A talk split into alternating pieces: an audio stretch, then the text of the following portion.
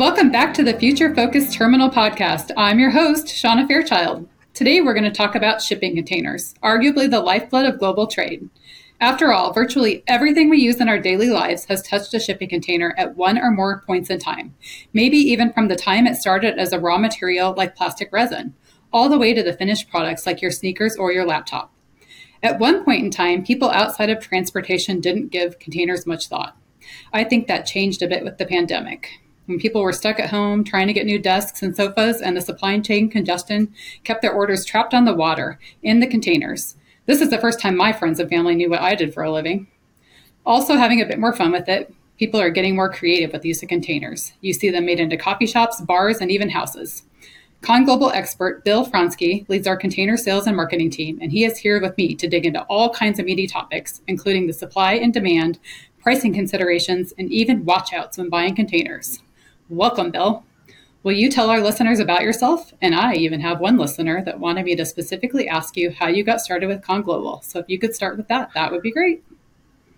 Yeah, um, absolutely. So um, I've been with Con Global for about six and a half years. Uh, my previous life was in the golf industry, where I managed country clubs and uh, golf courses, primarily on the West Coast. But I worked for a, a national uh, American Golf Corporation was my previous uh, management company. So uh, in the last six years with Con Global, um, here in Corvallis, we opened our inside sales office, which is we've coined our customer engagement center. Um, we handle all of our inbound calls and leads uh, before we send them out to the field to handle that final mile delivery. Um, we also handle a lot of our marketing efforts here, um, online, you know, cost per click. Uh, we work with Wendy, our communications director, on our websites. Um, we have a, a lot of uh, additional oversight with operations in our sales team. And we basically just kind of a one stop shop for support for our uh, national sales efforts. Well, I think my, our listener is going to think that I let you get off a little bit easy on talking about the background story, but I'm going to let it slide. But for the benefit of the rest of the listeners, how about if you give us an overview of the shipping container market? Yeah. So the shipping container market right now is. Um, it's been an interesting couple of years for everybody, right? Um, and the, the, container market has been in the same uh, mode as everything else, kind of in flux. You know, we had these big peaks and we've had these valleys, and it's still kind of reeling and attempting to rebound from where it has been prior to the pandemic. Um, this big swing back and forth like a yo-yo going up and down. And now a lot of that has to do with you know the the online ordering and consumerism through COVID and through the pandemic, where you had Amazon orders and online ordering that takes two to three times as much product in order to supply that in your your click of the button and get it to you as fast as possible. Um, and so that that created a massive demand for the shipping containers in use, which means there's not as much left for disposal or what we do, which is sell the containers to for end of use, right? Mm-hmm. And so for uh, you know two and a half years or so, that's where we were. Um, that's coming back again. We are seeing containers um, back in our depots. We're seeing containers back, um, you know, in less less in use uh, in China, all the way to Europe, and through the whole system. So basically we're just in this this back and forth trying to find what we can consider a, a normalization of that market. Um, one of the things that we see as a positive is for the next couple of months as we head into what would you know we're in peak but heading out of peak we're kind of seeing a normalized um, number of bookings for our steamship lines which we would consider a positive on leveling out of those container uh, the container availability Okay. So let's uh, dig into that just a little bit further. Is you know I've heard yeah. from some of our listeners, you know, on both sides of the spectrum, I guess. So you've heard from some of them about a shortage in containers, and then you've heard about others that during the pandemic there was just this, you know, massive amounts of build that happened, and maybe there was people that even overbuilt, and so you've heard about others about this surplus. So can you walk us through that, the shortage versus surplus, and kind of what that looks like and what it means? Yeah, yeah, and uh, you know, to the layperson, you have to kind of figure out what does shortage and surplus mean to our industry, and how does that affect them at the consumer level, right? So, a shortage of containers is relative to not enough containers where export is needed right? So primarily, most of that comes out of China. So if there's not enough containers in China when those goods are needing to come to the U.S. because they're stuck on vessels, they're stuck in terminals, they're stuck in distribution centers, they're stuck through, stuck throughout the network of the intermodal world that we live in, um, that causes a problem for getting more product to us when we need it.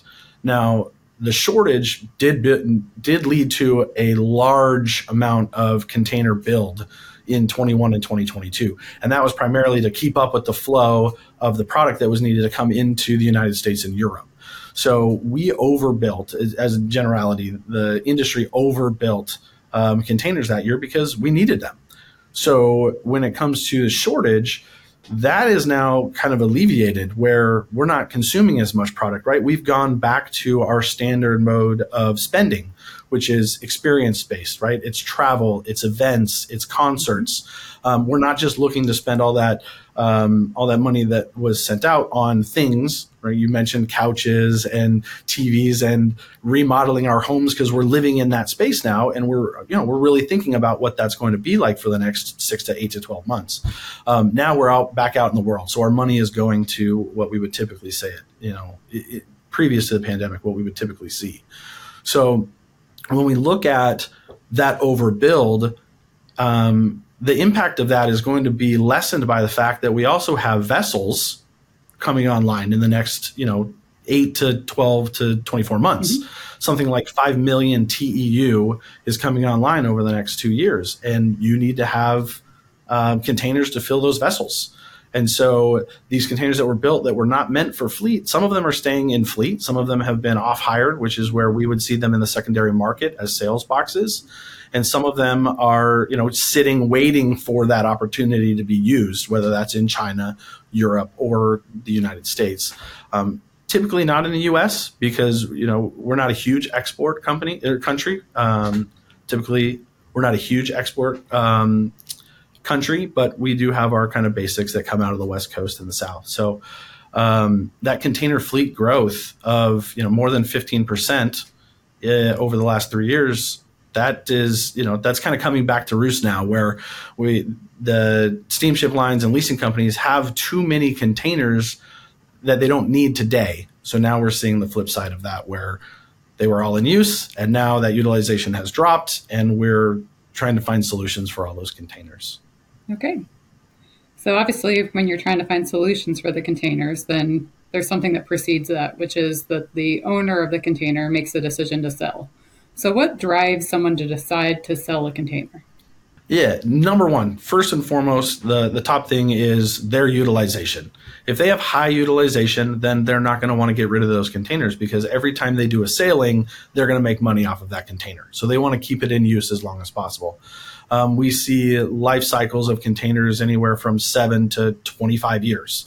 That's a big swing depending upon what the use is or what the expectation is for that box. So, um, if it's in fleet for a very long time, right? So you have average age or value of that container.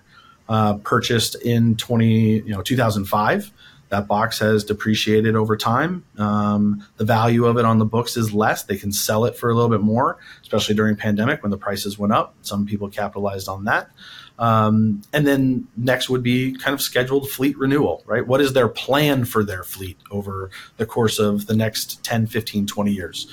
Uh, obviously, they're all going to have to make some decisions based on build of 21, 22, but we probably won't see those decisions for another couple of years um, while we wait for those things to come back the other way. Mm-hmm. The other thing is, what are they going to get for it today on the market, right? Mm-hmm. What's that fair market value of that container? Um, high prices the last couple of years. We've seen those come back down again, but they didn't off hire as many, so the fair market value to them is is pretty good right now. They're they're feeling comfortable with that.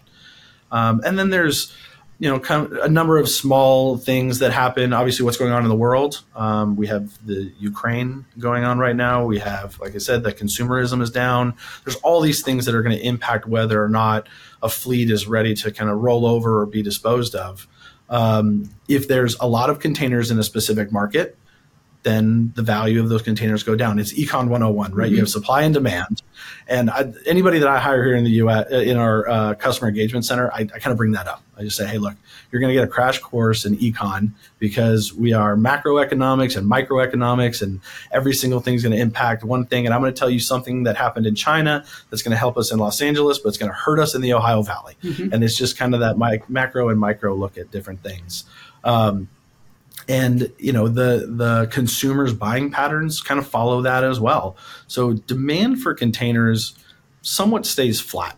Realistically there's only so many throughout the, the us that are sold every year. What ends up happening and cycling around it is that supply line. So as the supply line goes up and down it can feel like demand rises and falls based on the need.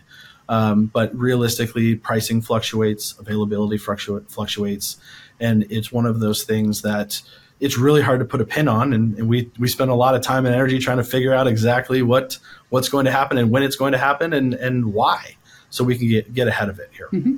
so you anticipated some of the questions that i was planning to ask which is really how market um, drives pricing and what other factors go into it so we kind of got in that econ 101 discussion but are there yeah. certain things i guess that drive the underlying demand in certain markets then that then would therefore feed into yeah. the pricing yeah, so one of the things I didn't touch on is seasonality plays a big part of it. Um, you know, there's certain things, um, weather, weather plays a big part of it, right? Uh, in the northern half of the United States, um, time timing of when certain products are going to be shipped in or shipped out. You know, we talked about peak season. There's usually an influx of containers starting at about the end of July relative to our holiday spending uh, as we get ready to go through. And and again, the stock up of that of the big box stores to make sure that there's all those good things that we want on the shelves when we want them on the shelves. Um, and so the the influx of containers or the overabundance that's going to drive prices down. Mm-hmm. That's the number one factor. Seasonality of demand for those types of things with um, storage for extra you know goods and services you know that typically we swell anyway in the summer, right? In summer months, it's usually you know you have um, more building going on, you know, and again, primarily in northern northern United States. But you know, lately in the South, we are just talking about the weather in Texas. It's going to go from 95 down to mm-hmm. 12 um, overnight, and so that that'll halt certain things like construction or slow it down. Um, and so that'll that'll slow the demand for the containers there as well. And then there's probably another one we should talk about too, which is obviously there's different container types, whether it's, you know, 20s, 40s, you know, 45s, 48s, 53s, whatever. But then there's reefers. So this seems like a particularly good time of year to bring up that specific one because I think there's even a little bit of seasonality that comes along with that. So you want to tell our listeners yeah. a little bit about reefers and market? So refrigerated containers are um, they're out for use. You know, they're primarily a marine-based product, but we have found a number of customers that use them to service their needs um, nationally. You know, it, it, typically was kind of a market-to-market um, type of need. In the you know in the Houston in the Texas area, you have a lot of you know oil and chem companies. Um, obviously, there's grocery stores and those types of things, but those are everywhere. But in the Pacific Northwest, you have um, you know seafood. Um, there's a lot of cold storage needs surrounding that industry as a whole, food packing, those types of things. That's what our that's what our depot customers would use them for, right? You know, food packing and making sure that product gets from point A to point B. Um, right now, we're seeing a huge seasonal swell in the need for refrigerated containers at your box stores um, your grocery stores they have to bring in extra product for again that holiday spend that we all do on food. There's a couple of big meals for a lot of families that come up around thanksgiving and christmas and they need to be ready for that. So what they do is they you know they call us or another provider and they say hey can we lease a um, refrigerator container from you and they're great for that because usually you only have to get into them once. So you're opening the doors, you're taking out what you need, and you're closing the doors again. They're not blast freezers, right? They're meant to keep product that is either already cold, cold or already frozen, frozen.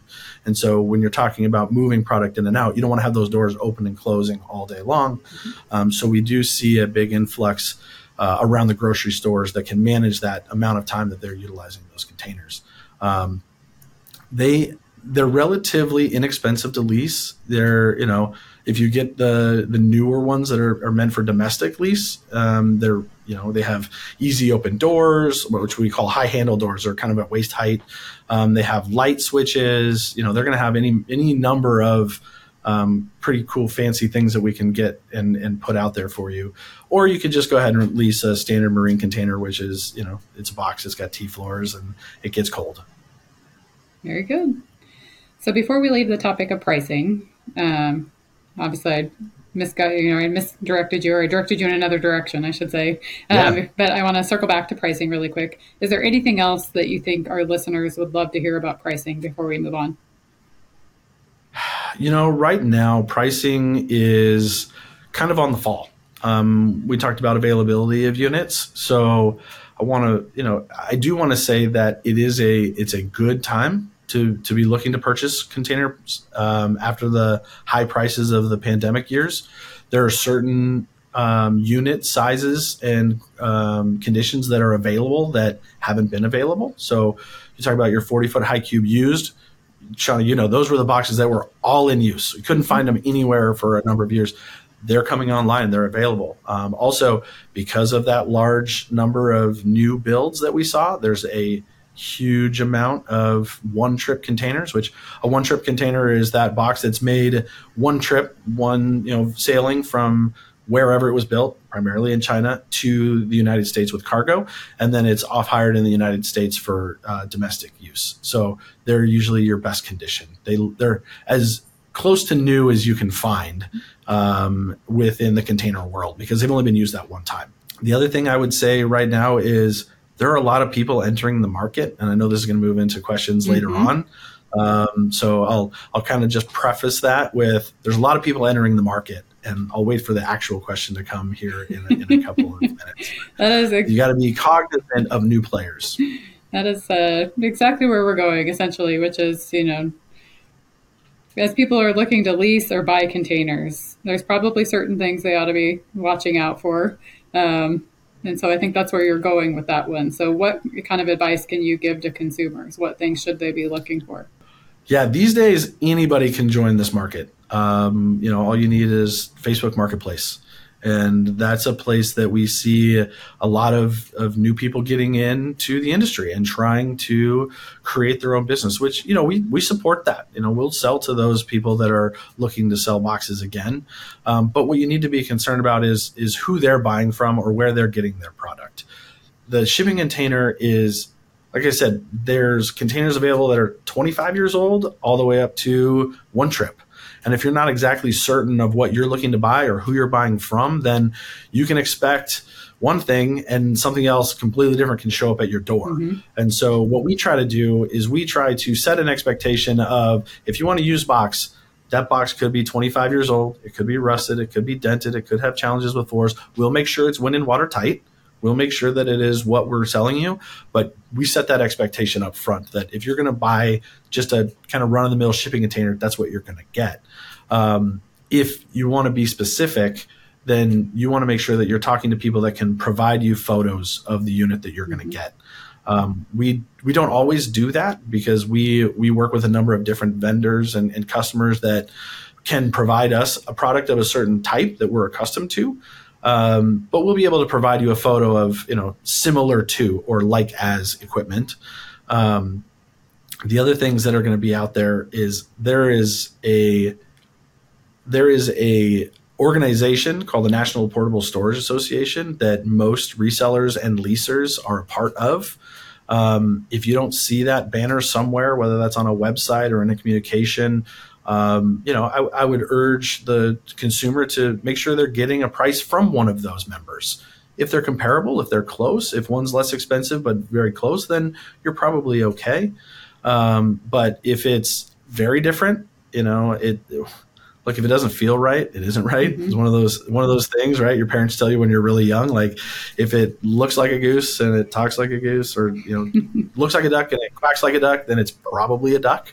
Uh, we want to make sure that you're following that as well. So um, when you do get your container a lot of the con- you know, a lot of the providers will allow you to look at it and you know make sure that it is what you've actually purchased um, before letting the, the truck driver drive away on on a dry run. So um, you know caution right now with a lot of people entering the market is is really paramount.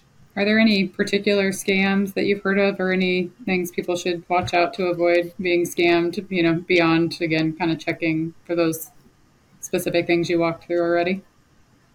Yeah, I think one of the biggest things happening right now is um, people are selling containers on fraudulent credit cards. This is this is big. We actually in the NPSA event that we just had in Boston, there was a seminar on this, and and we've experienced it as well at Con Global. People will purchase on a credit card, um, a third party provider, like a broker in the middle of a deal, from us or from another provider. They'll sell it to the consumer at a very discounted price, and then what that'll end up happening is they'll do a chargeback on the card or, or say that that card was charged fraudulently. Maybe maybe it's a stolen credit card in the first place, and so the consumer ends up with their box as they think they should, um, and the broker is in the middle, and then we have the ability to find the box, source it, go look for it.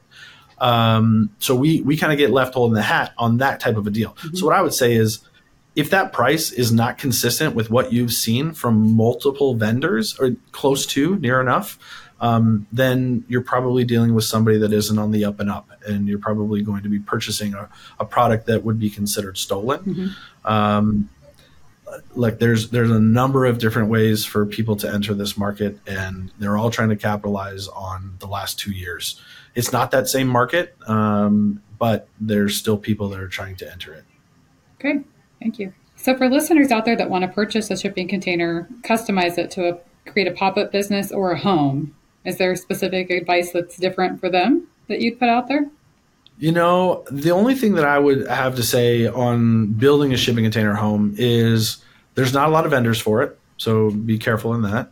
Um, and the costs are going to be about the same.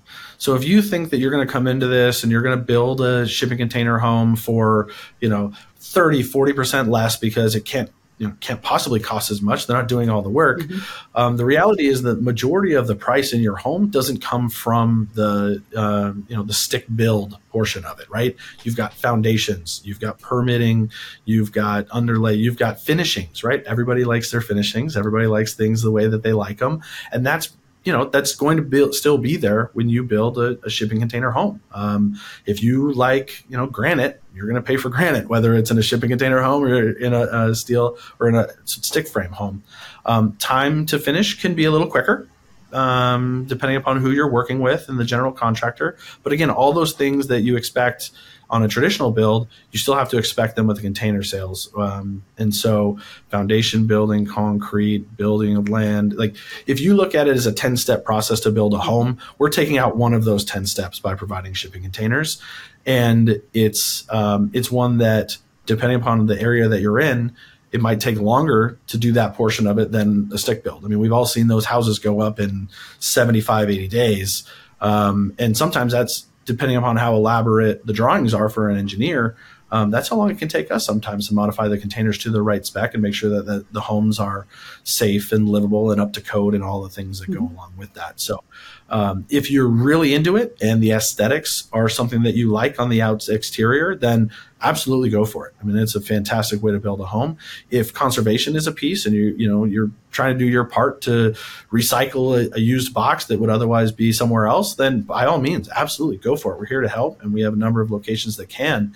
But don't expect big cost savings. Don't expect big time savings. Um, kind of understand that it's it's a replacement of the stick build framing of your home, and you know all the other stuff still applies. That's a really great perspective, Bill. I don't think there's a lot of people out there that uh, probably know that. You know, we get a lot of calls here in the customer engagement center about trying to build a home, and you know, sometimes it works, um, a lot of times it doesn't. But you know, we're here to help as much as we can. The biggest thing is you still need engineer drawings for whatever mm-hmm. home you're going to build.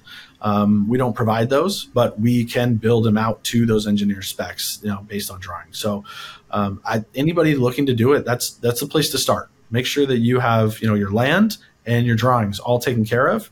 Um, and then you know start looking at what you want your home to look like. Yep i love it. All right bill so i only have one of my prepared questions left for you. So before i get to that i'm going to ask you if there's anything we didn't cover about container sales and leases today that you wanted to cover with our listeners?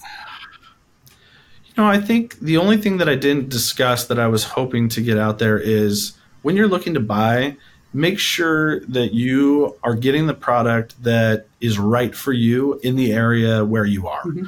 Um, some people have homeowners associations. They don't like the look of a steel box. Um, some people want it painted. Some people want to modify. We can do all that. You want roll door, personnel door, um, but you know, make sure that you're doing some shopping. You're looking for um, providers that have you know Google history. They have websites, although websites can be scammed these days, but they have um, you know reputable um, reviews. Mm-hmm. Word of mouth is always great. I mean, that's, that's another, that's the easiest way to do it. If there's somewhere that lets you go and, and kick and touch and feel the container, that's, you know, that's always nice.